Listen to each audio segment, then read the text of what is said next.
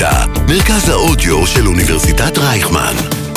כל האוניברסיטה אודיוורסיטי. הטרוריסט, מאחורי הקלעים של עולם הטרור והביטחון. פודקאסט מבית המכון למדיניות נגד טרור באוניברסיטת רייכמן, עם דן גנור. טוב, אז ברוכים הבאים לעוד פרק של הטרוריסט.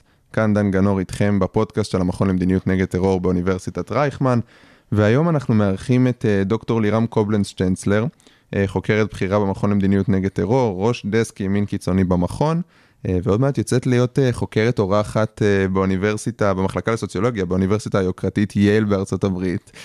ככה עוזבת אותנו פתאום. מה שלומך לירם? מעולה, תודה, כיף להיות פה, תודה שהזמנת אותי. אז היום באמת אני רוצה שנדבר על טרור מסוג קצת אחר. אנחנו התעסקנו בפודקאסט בהמון המון זוויות על עולם הטרור, וספציפית כשנכנסנו לדוגמאות, אז באמת היה הדוגמאות הקלאסיות של טרור uh, איסלאמי, טרור פלסטיני, הטרור שאנחנו רגילים להתמודד איתו. Uh, והיום אני רוצה שנדבר על טרור קצת אחר, טרור שהוא תחום ההתמחות שלך, וזה טרור של הימין הקיצוני. אז קודם כל אני הייתי שמח לשמוע ממך מה זו התופעה הזאת, איפה היא נפוצה, על מה אנחנו מדברים בכלל. אז קודם כל, בניגוד באמת לטרור האסלאמי, כמו שאתה אומר, שאנחנו רגילים כל כך לדבר עליו, שזה טרור שנעשה על ידי אנשים מבחוץ, כאן האירועי טרור הם טרור, ש... זה טרור שנעשה על ידי אנשים שבאים מתוך אותה מדינה בדרך כלל, מתוך מדינה שכנה לעתים, אבל אה, זה אנשים מערביים, זה אנשים שקשה יותר לזהות, זה השכנים שלך, זה החברים שלך, זאת אומרת, זה באמת אה, אה, עולם שגופי הביטחון, קשה להם יותר להתחקות אחריו, ובדרך כלל, אחת הבעיות היא שהם מאוד מצליחים באירועי הטרור שלהם.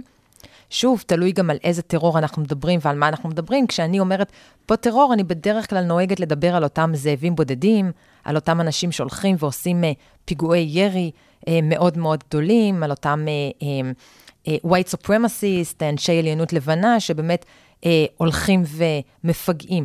כי יש דברים אחרים שאנשים קוראים להם לפעמים טרור, זה יכול להיות איזשהו פשע שנאה קטן מסוים, זה יכול להיות אפילו אה, אה, ציורי גרפיטי שגורמים למשהו, זה יכול להיות דברים בקנה מידה שהוא יותר קטן. אז פה, כשאני בדרך כלל מדברת על טרור, אני כן מדברת על אותם אה, זאבים בודדים שעושים את, את, עושים את הפיגועים. וכשאנחנו מדברים באמת על, על את יודעת, מה מניע אותם? כי, כי אם אנחנו אומרים שהם לא אסלאמים אלא לבנים, תכף אולי ננסה להבין מה זה אומר הדבר הזה, טרור שהוא מונע מעליונות לבנה, מה, מה זה בכלל? אה, אז מה באמת מניע אותם? אני מניח שזה לא אללה, כי, כי הם לא מוסלמים, אז מה הכוח המניע שלהם? כשאנחנו מדברים על הפעילים האלה של עליונות לבנה, זה אנשים שמאמינים בתיאוריות קונספירציה, זאת נקודת המוצא, ולא משנה מה מתיאוריות הקונספירציה השונות שקיימות, יש הרבה שמות בעצם לאותו דבר, תיאוריות שמאמינות בגזע הלבן, בעליונות של הגזע הלבן, בזה שהגזע הלבן צריך להמשיך, צריך לשלוט, והחשש שלהם הוא שהשחורים יחליפו אותם, שהיהודים יחליפו אותם, שהמוסלמים יחליפו אותם. יחליפו, הכוונה יהפכו לרוב באותה מדינה, והם יהפכו למיעוט באותה מדינה. זה החשש שלהם, וזה מה שהם רוצים למנוע. ולכן הם רוצים אה, לזרז את המלחמה הקדושה שהם מדברים עליה, מלחמת הגזעים הזאת, והם אה, יוצרים את הפיגועים האלה. זאת אומרת, זה קצת מזכיר לי, את יודעת, אה, קצת אידיאולוגיה נאצית, זאת אומרת, קצת אידיאולוגיה גזענית, אה, אה, שמבדלת את הקבוצה מהשאר. ובאמת, הזכרת יהודים, הזכרת שחורים, אז כמה אויבים יש לחבר'ה האלה? כאילו, את מי הם שונאים? כשאנחנו מדברים על אותם white supremacist, על אותם אנשי עליונות לבנה, זה, זה לגמרי אותם נאצים שאתה מדבר עליהם. זאת אומרת, חלק מהם הם באמת יכולים להיות ניאו-נאצים, לא כולם, אבל חלקם. אה, הם באמת אנשים ששונאים כל מישהו שונה מהם. הם אה, מדברים המון במובנים אה, ביולוגיים. זאת אומרת, אנשים אחרים הם הנחשים, הם החולדות, הם המקקים, אה, והם עצמם הגזע הנעלה. זה כשאנחנו מדברים באמת על אותם white supremacist, על אותם אנשי עליונות לבנה. אבל צריך לזכור כל הזמן שימין קיצוני זה מעין מטריה ששייכים אה, אליה אה, מגוון גדול של אידיאולוגיות. זאת אומרת, לא רק אידיאולוגיה של עליונות לבנה. אנחנו יכולים למשל לראות את אותם אנשים שלא אוהבים את הממשל. אנחנו mm-hmm. נוהגים לקרוא להם לדוגמה אנטי-גוורמנטל. אנשים שהם הם נגד הממשל, נגד המיסים, נגד חוקי אה, הגבלת נשק, נגד הפלות, נגד הרבה דברים שקשורים לממשל. אנחנו יכולים לראות את אותם אנשים ששונאים נשים, שגם הם חלק מהימין הקיצוני. כל אחד מהסיבה שלו, שהוא שונא נשים, אבל אה, אנחנו קוראים להם האינסלס, הם אותם אנשים ששונאי נשים, וכולם הם חלק ממטריה אחת רחבה בעצם, שנוהגים לכנות אותה הימין הקיצוני. זאת אומרת, זה, זה מטריה רחבה של אידיאולוגיות בעצם, של אמונות שהן ימניות או שמרניות במהותן, ובעצם הקיצוניים שבהם הולכים ומבצעים אה, פיגועים? ממש כך, וחשוב מאוד לבוא ולומר שאדם שמחזיק באידיאולוגיה אחת לא חייב להחזיק באידיאולוגיות אחרות. זאת אומרת, אדם יכול לשנוא נשים, אבל לא לשנוא יהודים, או לא לשנוא שחורים. Mm-hmm. מצד שני, אדם יכול לבוא ולשנוא אה, שחורים ויהודים, והוא לא חייב לשנוא את הממסד. אבל הרבה פעמים אנחנו כן רואים חפיפה מסוימת באידיאולוגיות. בגלל שאם נלך צעד אחורה ונסתכל, אה, למשל, אותם אנשי אה, עליונות לבנה, הם רוצים ילודה רק של תינוקות לבנים. הם לא רוצים שנשים לבנות יהיו עם שחורים. הם לא רוצים הרבה דברים שאנשים שהם נגד הממסד, למשל, מתנגדים להפלות. Mm-hmm. ואז הם אומרים, נכון, גם אנחנו מתנגדים להפלות, כי אנחנו לא רוצים שתהיה הפלה של תינוק לבן. ואז אתה ממש... זאת אומרת. הם מזהים את ההזדמנות במאבק של מחנה דומה, נקרא לזה, נגיד האנטי-הפלות, אומרים, וואלה, גם אנחנו בעד זה, כי לנו יש את הדברים שאנחנו מרוויחים מזה. בדיוק, נרכב על הגל הזה, ואז שם רואים בעצם את החפיפה הזאת באידיאולוגיות. זה ככה כמו מבחן פסיכומטרי, שאנחנו רואים את העיגולים האלה, וכל אחד שונה, ויש מקומות של חפיפה, אלה כן. המקומות של החפיפה. ואיפה התופעה הזו היא נפוצה? זאת אומרת, אני מניח, אה, אם באמת אנחנו מדברים על, על, על גזע לבן, אז כנראה שבמדינות מערביות יותר אולי, זה, זה נגד מיעוטים, זה אולי גם במדינות שהן לא לבנות או לא מערביות? אנחנו בעיקר, המדינות שאני בעיקר חוקרת זה אכן מדינות אה, מערביות.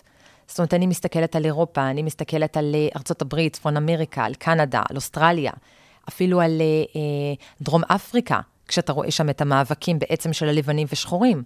אגב, דרום אפריקה זו דוגמה מאוד מאוד מעניינת, כי אותם אנשי עליונות לבנה באים ואומרים, תסתכלו, אם אתם לא תשימו לב ולא תשמרו במדינות אחרות, יקרה לכם מה שקרה פה, הם הדוגמה, mm-hmm. שפתאום השחורים השתלטו על המדינה. הם בעצם המקור לפחד של כל העליונות הלבנה ברחבי העולם, אומרים, תראו, אנחנו לא עשינו את מה שהיינו צריכים לעשות, ולכן השחורים עלו פה לשלטון. בדיוק. בדיוק.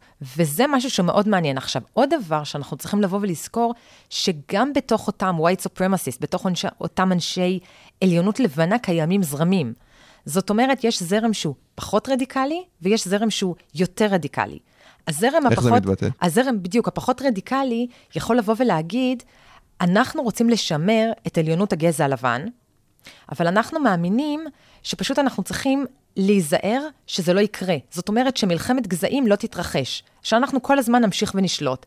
אנחנו יכולים, אבל אחת הדרכים זה לבוא ולעשות את זה מה, מבפנים, זאת אומרת, דרך המיינסטרים. אנחנו יכולים לנסות, למשל, לרוץ ולהיבחר למשרות מסוימות.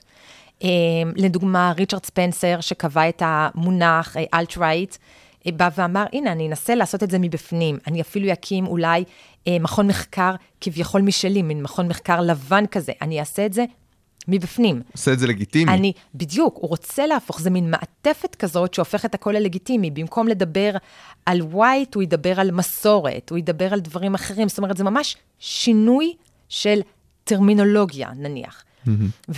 ולעומת זה, יש את הזרם הרדיקלי יותר, האקסלריישניסט, אנחנו קוראים אליהם, אלה שרוצים דווקא להאיץ את מלחמת הגזע. זאת אומרת, הם לא באים ואומרים, אנחנו נחכה ונעזור לדאוג שהמלחמה הזאת לא תתרחש. אלא אלה באים ואומרים, אנחנו רוצים שהמלחמה תתרחש כי היא בלתי נמנעת. Mm-hmm. אין אפשרות לשבת ולקוות שזה לא יקרה, זה יקרה. לכן, במקום שנחכה שזה יקרה, אנחנו נאיץ את זה, נגרום למלחמה הזאת וננצח את המלחמה הזאת. לכן, אותם אלה שעושים את הפיגועי ירי, שייכים לזרם הזה הרדיקלי, שבעצם רוצה לבוא ולהאיץ ולהגיע לאותה, לאותה מלחמה. וזה בעצם השינוי בתוך הזרמים של אותה אידיאולוגיה של עליונות לבנה. אבל הייתי רוצה לעשות באמת דאבל קליק על, על המלחמה הזאת, על המלחמה הגזעית הקדושה, כמו שהם קוראים לה, ה-racial holy war. מה, מה ה-end goal שלה? למה, למה הם שואפים לזה? מה הם מצפים שיהיה? אה, מה הסיפור של זה בעצם? הם מאמינים שהמלחמה הזאת היא דבר שחייב להתרחש כדי לשנות את הסדר החברתי שקיים. זאת אומרת, מבחינתם הסדר החברתי הוא מקולקל. הגלובליזציה היא לא טובה. כל מה שקורה שיש לנו חברה פתוחה, חברה מערבית, חברה עם זכויות, חברה שנותנת זכויות לנשים, חברה שנותנת זכויות למהגרים. יש לנו מדינות שהן מדינות עם גבולות פתוחים, יש לנו איחוד אירופי, אנחנו יכולים לעבור בין מדינה למדינה, אנחנו לא חייבים ויזה. הם לא רוצים את כל זה, מבחינתם זה הממסד המקולקל. כי זה נותן מקום למהגרים, זה נותן מקום לזרים, זה מאיץ את זה שהרוב לא יישאר הלבן הטהור, כמו שהם קוראים לו. ואז הם רוצים פשוט לייצר חברה חדשה. רק כל אחד, יש לו את האינטרס שלו, ואת החברה החדשה שהוא רוצה ליצור. כי העליונות הלבנה, למשל, ירצו ליצור חברה שהיא חברה אה, רק של אה, אה, לבן שולט. אלה שהם אנטי-גוורמנטל נגד הממסד, הם לא רוצים שהממסד הזה ישלוט, הם רוצים שיהיה משהו על פי טעמם. אלה שהם נגד נשים, רוצים להדיר את הנשים לשוליים ושהגברים ישלטו. אז כל אחד יש לו את האינטרס שלו. זאת אומרת, הם מזהים בגלובליזציה, בעצם זה שעמים מתערבבים אחד עם השני, הם מזהים בזה איזושהי סכנה, הם מזהים את המגמה הזו שהולכת וגוברת, ואומרים בעצם, בעצם אנחנו רוצים להפסיק את זה ו- ולהתחיל מחדש. בדיוק, בדיוק, לעשות ריסטארט לחברה, ולהקים חברה חדשה. ואיך זה נראה? זאת אומרת, שאת מדברת על אותם מפגעים בודדים שעושים פיגועי ירי. אה, קודם כל, אם יש לך דוגמאות אה, אה, בנושא, ו- וגם באמת איך זה קורה, האם הם רק בודדים, האם זה ארגונים, האם יש דבר כזה כמו ארגון טרור חמאס הלבן או משהו כזה? אז באופן עקרוני, אנחנו מדברים באמת על בודדים, על אותם זאבים בודדים, על אותו מפגע בודד, אבל הרבה פעמים הוא לא בהכרח בודד בעניין של מישהו עזר לו במשהו, בין אם במודע או לא במודע. זאת אומרת, אפילו ב, אה, בשנות ה-90, כשראינו את הפיגוע הגדול באוקלהומה סיטי, אה, בבניין הגדול של כל, ה, אה, של כל הממשל, אמנם המפגע היה בודד, זאת אומרת, אה, טימותי מקווי עשה את הפיגוע לבד, אבל כן אומרים שהיה מישהו שעזר לו עם חומרי הנפץ, עזר לו עם הרכב. אנחנו מדברים על הפיגוע אז- הכי גדול בארצות הברית עד 9-11, 165 הרוגים. זה בעצם הפיגוע הכי גדול, שגם הביא להבנה שיש דבר כזה שנקרא טרור מבית. יש דבר כזה שנקרא טרור פנימי. זאת אומרת, זה, זה פיגוע ש, שזעזע אותם. כי בניגוד גם, אגב, בדיוק ל-9-11, שזה פיגוע שנעשה על ידי uh, מוסלמים רדיקליים, פה זה פיגוע שנעשה על ידי אזרח מבית. והיה מישהו שעזר. אז נכון הוא מפגע בודד עם השם שלו, אבל הוא לא לגמרי בודד.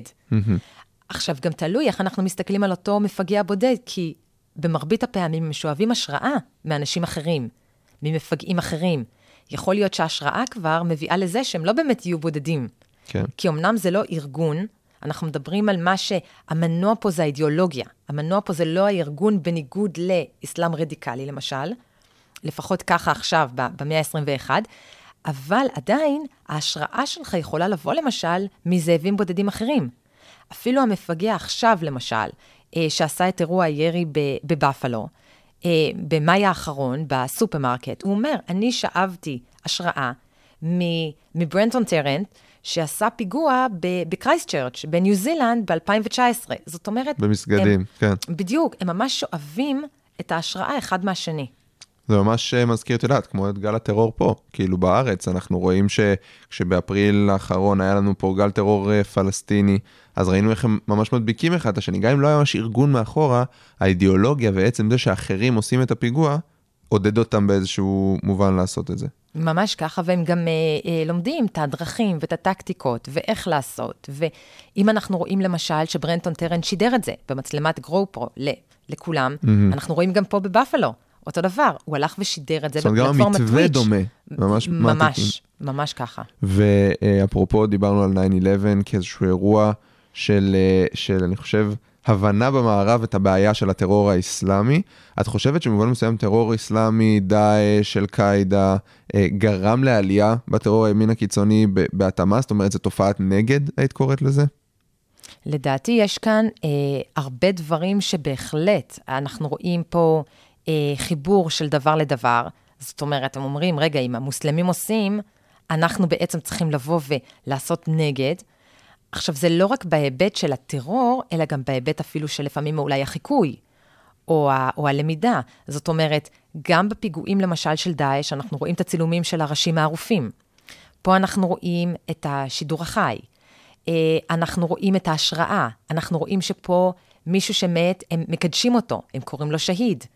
פה, בימין הקיצוני, הבן אדם שעושה את הפיגוע, אה, בין אם הוא אה, ימות אחר כך או ייתפס אחר כך, הוא, הוא מקודש על ידם, הוא נקרא סיינט, הוא נקרא קדוש.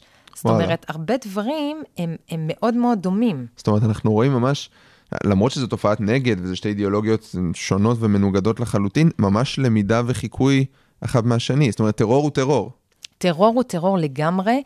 אה, זה מאוד נראה בבירור דווקא אחרי הנסיגה, למשל, של אה, ארצות הברית מאפגניסטן. הייתה את הנסיגה, בעצם הטליבן לקח עליו את האחריות לשטח, וממש ראינו פוסטים בניטור של ימין קיצוני, בין אם בערוצים מוצפנים לבין אם בערוצים לא מוצפנים, שאומרים כל הכבוד להם. וכל אידיאולוגיה של ימין קיצוני, הסתכל על זה מנקודת המבט שלו. זאת אומרת, אם זה אותם אינסל ששונאים נשים, אז הם באו ואמרו, כל הכבוד להם, כי הנשים לא רצויות שם. הנשים חייבות ללבוש חיג'אב. אה, אנשים אסור להם לשים לק בציפורניים, לא ללכת לבית ספר, הן מקבלות את המקום הראוי להם בשולי החברה.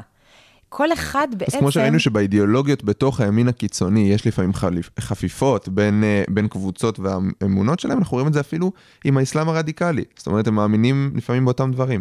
הם, ממש ככה, ממש ככה.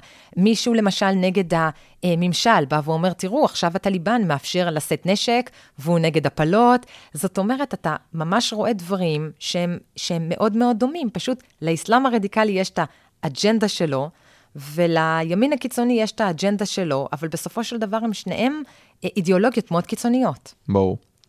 אמ, אחת התופעות הכי מעניינות שאני נתקלתי בסיפור הזה של הימין הקיצוני, ולא הייתי מודע אליהם לפני זה, זה הסיפור של המניפסטים. זאת אומרת, התופעה הזאת שבן אדם עושה פיגוע, דיברנו על זה שבעיקר מפגעים בודדים ופחות ארגונים, ומפרסם אחר כך מסמך אצל אנדרס ברייביק שעשה את הפיגוע בנורבגיה, זה היה 1,500 עמודים שמסבירים לכאורה אה, ומביאים עובדות לכאורה, למה הוא עשה את מה שהוא עשה ולמה הוא היה צריך לעשות מה שהוא עשה. מה זו התופעה המטורפת הזאת? זאת אומרת, בן אדם, זה נראה כאילו כל בן אדם שם הופך להיות אידיאולוג של ממש. זאת אומרת, זה כבר לא פה, את יודעת, לפעמים פה בטרור פלסטיני, את רואה מישהו לוקח, מישהו בן 14-15, לוקח סכין, דוקר, כי אללה אמר לי, או, דופ... או רושם איזה פוסט או משהו כזה, אבל פה צורך מטורף בהצדקה. מה זו התופעה הזאת? קודם כל, לדעתי, זה מאוד מעיד על אה, הכנה מוקדמת. זאת אומרת, זה לא שאותו בן אדם בא, בדיוק כמו שאתה אומר, ולקח סכין ועשה בגלל עכשיו שבאותו רגע החברה שלו נטשה אותו, או יש לו איזושהי בעיה. זאת אומרת, זה בן אדם שישב, חשב, קרא, אולי אפילו עבר איזשהו תהליך של אה, רדיקליזציה לפני שהוא עשה את זה, שאב השראה מאחרים. עכשיו, בעצם המניפסטו זה אה, אגד של הרבה עמודים, כל אחד בהתאם למה שהוא אה, רוצה, למשל, כמו שאתה אומר, אנדרס ברייביק, הוא כתב יותר מאלף עמודים, לעומת זה המפגע עכשיו בבאפלו כתב 180 עמודים, אז הכמות שונה, אבל המהות היא אותה מהות. יש תמיד איזושהי הקדמה, איזשהו ביו, מי אתה, בין כמה אתה, מאיפה באת, מי ההורים שלך, מאיזה מדינות הם באו. כשהרבה פעמים אנחנו רואים, אפילו אם זה מפגע שהוא מארצות הברית, ההורים באו מאירופה, מאיזושהי מדינה לבנה, איטליה, מדינה אחרת, הוא רוצה להראות שיש להם שורשים לבנים. הוא רוצה להראות שהוא בוגר בית ספר, הוא לא סתם מישהו. יש מין מתודולוגיה זהה הרבה פעמים של ראיון עצמי. זאת אומרת, הוא שואל את עצמו שאלות והוא עונה על השאלות, ולכאורה אלה שאלות שהוא חושב שיעניינו את קהל הקוראים שלו. למה הוא עשה את זה? ממי הוא שאב השראה? איך הוא עבר את תהליך הרדיקליזציה? איך הוא החליט על המקום הזה של הפיגוע? ובסוף, יש את ההצדקות האלה. זאת אומרת, באמת, התיאוריות האלה של הגזע, אם זה white genocide, אם זה great replacement, זה הכל באמת, זה שמות שונים של אותה תיאוריית קונספירציה שאומרת, מישהו יחליף את הגזע הלבן. והם באים ומצדיקים, אם זה על ידי טבלאות, על ידי דיאגרמות, על ידי מימס, אה, להראות את האפים המחודדים האלה של היהודים כביכול, כל הקריקטורות האנטישמיות שהיהודים שולטים על העולם.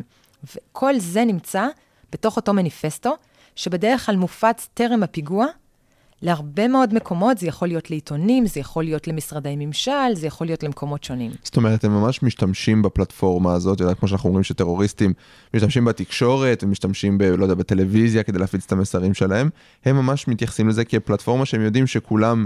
כולם ירצו לקרוא למה קרה הדבר הנורא שקרה, וכולם יכירו מי זה אנדרס ברייביק ומה הסיפור שלו ומי ההורים שלו, ובעצם לספר את הסיפור שלהם, ולספר למה הם חושבים שזה נכון לעשות את זה. כן, יש לך בעצם את, ה, אה, את הצורך הזה, זה בדיוק זה של ההצדקה החיצונית. להראות לאחרים, אה, להוכיח, להראות, אולי אפילו להשליט פחד, לאיים, ומצד שני, את המטרות הפנימיות של לעורר השראה באחרים. אחרים יעקבו אחריך, ומעבר לזה, אחד הדברים שראינו למשל אה, בדארקנט, ברשת השחורה, זה שיש להם מין לוח, טבלה, שהיא טבלת, הם קוראים לזה scoreboard, כשבעצם הם נותנים ניקוד לפי מי שהצליח להרוג כמה שיותר אנשים. מי שהרג את הכי הרבה אנשים, הוא יהיה מקום לא ראשון, יאמן.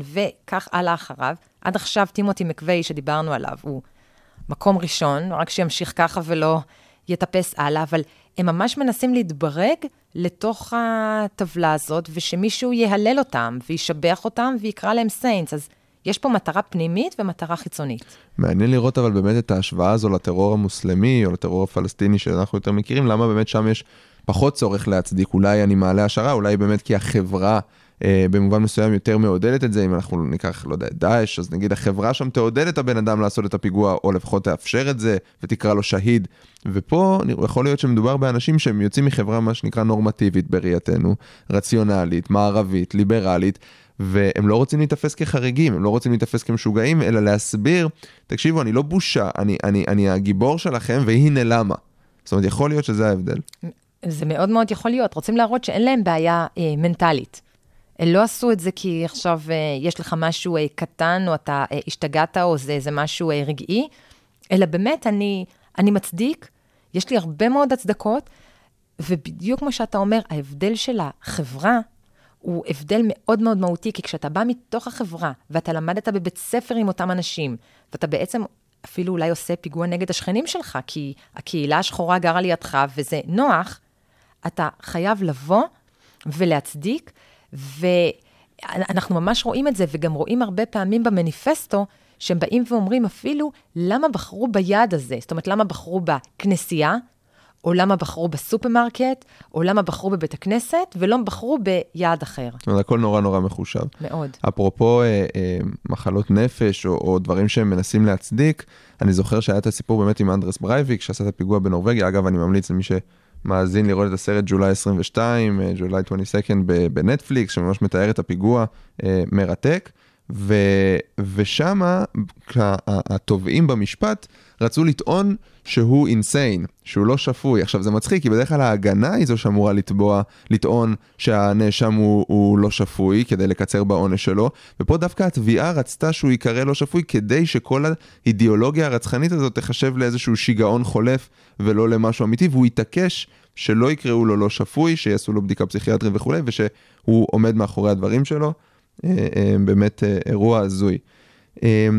וככה הייתי רוצה לעטוף את כל מה שדיברנו עכשיו, אני חושב לשאלה המרכזית, וזה איך מתמודדים עם התופעה הזאת. כי בסוף מדובר קודם כל במפגעים בודדים, שזה כבר הרבה יותר קשה מארגוני טרור מוסדרים, כמו שאנחנו מכירים, וגם מדובר ב... מדובר קודם כל באזרחים, אזרחי המדינה, זאת אומרת ארה"ב צריכה עכשיו, היא לא יכולה עכשיו לסכל את הבית או, או, או לסכל את אותו פעיל טרור אה, לפני הפיגוע, זה אזרח של המדינה והיא צריכה לנהוג בו אחרת. זה גם אנשים, אה, את יודעת, מרקע לבן, ממוצא לבן, אם, לפעמים ארגוני ביון הושתתו על, על profiling ולראות אנשים ש, שאולי אה, נראים מוסלמים אדוקים ועל בסיס זה עוצרים אותם וכולי, פה כל אה, במרכאות מודל ההתראה משתנה לחלוטין ו, וכל אחד באמת יכול להיות מפגע. אה, איך מתמודדים עם זה?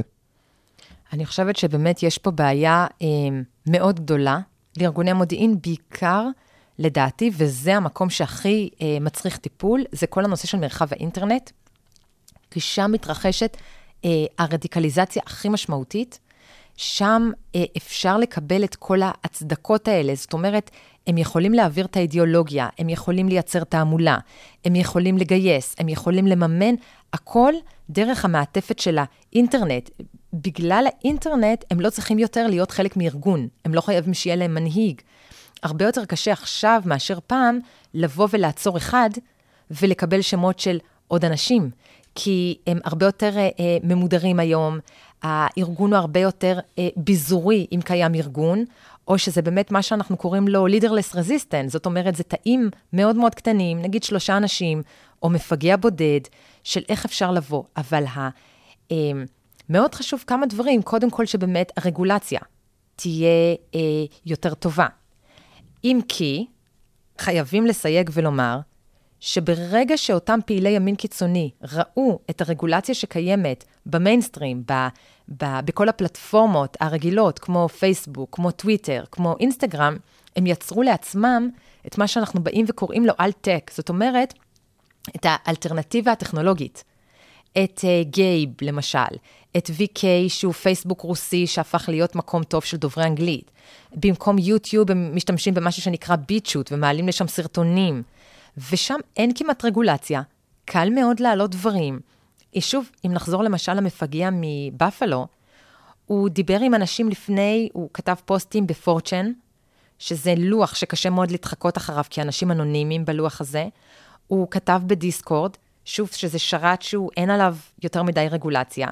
הוא שידר את כל הדבר הזה בטוויץ', שזו גם פלטפורמה שנמצאים בה הרבה מאוד פעילי ימין וקשה להתחקות זה, אחריה. זה פשוט עולם אחר, זה, זה תשע פלטפורמות אה, שונות, מה שאמרת עכשיו. זה- זה- פלטפורמות, זה, זה עולם, זה פשוט בדיוק עולם אחר, קשה מאוד להתחקות אחריו. ואז שוב, באה ונשאלת השאלה, ברגע שהפלטפורמות הרגילות פתוחות בפניהם והם מדברים בהם, ארגוני הביטחון יכולים לבוא, יכולים לראות מה הם מתכננים, על מה הם מדברים, מה קורה. ברגע שהפלטפורמות הולכות ונסגרות אחת אחרי השנייה, וראינו את זה מאוד, בעיקר אחרי אה, אירועי השישי בינואר, בקפיטול, וכל מה שקרה, והימין הקיצוני בא ו- וערך מצור על הקפיטול אה, והמהומות. כן. בדיוק, הם ממש ירדו למחתרת. הם נבהלו גם שיבואו לעצור אותם, גם שיסגרו להם חשבונות, והם פשוט ירדו מאוד מאוד עמוק. ואם פעם הצלחנו, אה, בדסק למשל של הימין הקיצוני, לנטר הרבה יותר בקלות את אותם אנשים, עכשיו זה הרבה הרבה יותר קשה, הם משתמשים בסיסמאות.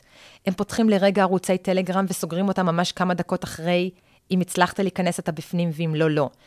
אותו מפגע מבאפלו למשל, הרשויות, הרשויות הודיעו ממש עכשיו, בקצת זמן אחרי, ה, אה, אחרי האירוע, מסתבר שבדיסקורד אותו בן אדם פתח איזשהו אה, ערוץ או שרת אה, פרטי לגמרי, ואך ורק בהזמנה, והזמין קבוצה מצומצמת מאוד של אנשים, ממש חצי שעה לפני האירוע, לבוא ולצפות בו.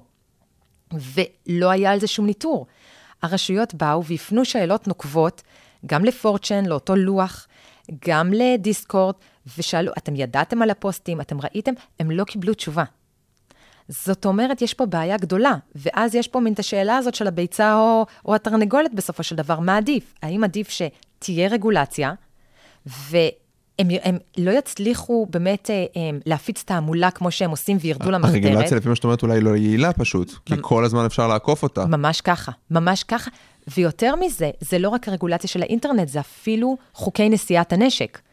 כי בארצות הברית, למשל, יש את ה debate הגדול מאוד הזה של האם מותר או אסור לשאת נשק ובאיזה קלות, אמ, ואותם אנשי ימין קיצוני באים ואומרים, אנחנו רוצים לשאת נשק, מה פתאום, אנחנו לא רוצים שום תיקונים לחוקה ושום דבר. והרבה מאוד אנשים באים ואומרים, אז קל להם לקנות נשק, קל להם לעשות אירועי ירי, אבל אנחנו באים ורואים מה קרה עכשיו בדנמרק, עדיין אין מספיק פרטים, ככל הנראה אנחנו מדברים על אה, פעיל עליונות לבנה, עדיין זה לא ברור לגמרי, אבל מה שברור, שדנמרק היא אחת המדינות הכי הכי נוקשות בעולם בנושא של נשיאת נשק. מאוד מאוד קשה לאזרח הבודד לבוא ולקנות. יש לו נשק לאותו בן אדם, ערך פיגוע, הרג אנשים. זאת אומרת, בן רק- אדם אני רק שרוצה... אזכיר, השבוע היה לנו פיגוע בקופנהגן, נכון? נכון. בקניון. אה, ראינו שם אה, בחור לבן גדול עם אה, רובה ציד שהרג מספר אנשים. נכון, אה, כן.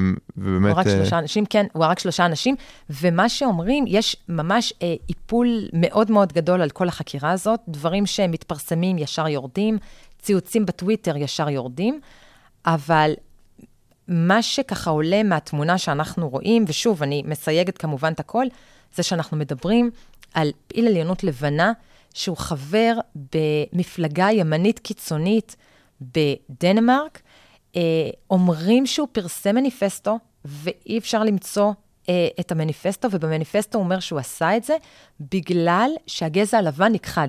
זאת אומרת, בגלל אותן תיאוריות קונספירציה. אז אנחנו רואים שהוא השיג את הנשק, אנחנו רואים שהוא ירה באנשים, אנחנו רואים שמדובר על מדינה שהיא מאוד מאוד אה, אה, נוקשה בחוקי הנשק, וזה קרה.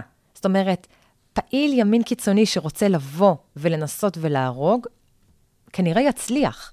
אז אולי זה יהיה יותר קשה, אבל, אבל הוא יעשה את זה. Mm-hmm. ואז באמת נשאלת השאלה, מה, מה צריך לעשות פה? זאת אומרת, איך צריך לפעול?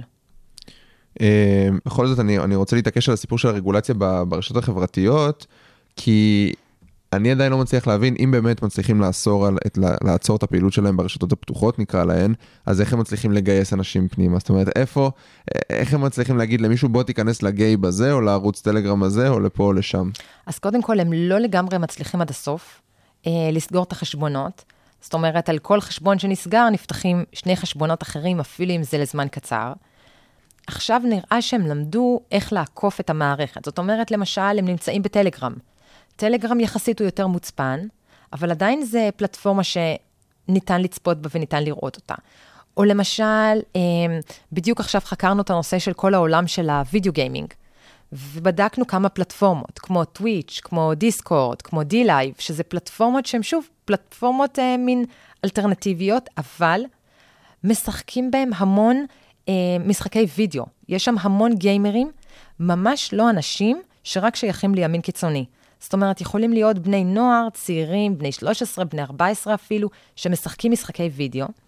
ואז מה שראינו, שמה שקורה בזמן משחק הוידאו, שאותו גיימר, שהוא למשל פעיל ימני קיצוני, קודם כל מתחיל להפיץ את המשנה שלו, תוך כדי משחק הוידאו גיים. או יש צ'אט, כותב דברים על, אה, על, אותם, על אותם יהודים, על אותם, uh, עכשיו יש למשל איזשהו אירוע כלכלי, יש אינפלציה בארצות הברית. האינפלציה קורית בגלל זה וזה. אם ההורים שלכם uh, לא מצליחים בעבודה, מפוטרים, לא מקבלים כסף, תדעו, זה בגלל היהודים, זה בגלל... אם אתם רוצים לשמוע עוד, בואו ותצטרפו לגייב אלינו. Mm-hmm. בואו ותצטרפו לערוץ כזה וכזה אלינו. ואז אתה ממשיך להפיץ את המשנה, או בצורה אפילו יותר סמויה. זאת אומרת, אומרים, למשל, למישהו שעכשיו משחק באיזשהו משחק וידאו, אם אתה מקבל את אחד משלושת המקומות הראשונים, אנחנו נצרף אותך אלינו לאיזושהי אה, פלטפורמה סגורה, לאיזשהו ערוץ סגור, שם תוכל לשחק עוד יותר משחקי וידאו. או באותו פלטפורמה או באותו ערוץ סגור, שם הוא כבר ייחשף להרבה יותר תוכן רדיקלי. הופכים את זה לאיזשהו הישג, הם הופכים את זה למשהו תחרותי אפילו. למנוי חינם, כן. שאמור לעלות הרבה כסף, אתה מקבל אותו חינם, ואז אתה נחשף להרבה יותר תכנים. זאת אומרת, הם, יש להם שיטות אה, אה, הרבה יותר ככה לפתות. סמויות, בדיוק לפתות את אותם בני נוער, ובגלל שהם באים מאותה תרבות, מאותו רקע, הם גם מאוד מבינים איך לבוא ואיך לעשות את זה. ברור. דוקטור לירם אה, קובלן סטנצלר, תודה רבה שהצטרפת אלינו, אנחנו נתגעגע שתהיי בארצות הברית, המון המון בהצלחה. תודה רבה, תודה, תודה, שמחתי. תודה רבה שהצטרפתם לעוד פרק של הטרוריסט, איתי בצוות ניר ג'רסי, רוני ריכטר ושובל בן יאיר. את הפרקים שלנו תוכלו למצוא בספוטיפיי, באפל פודקאסט ובאתר כל האוניברסיטה.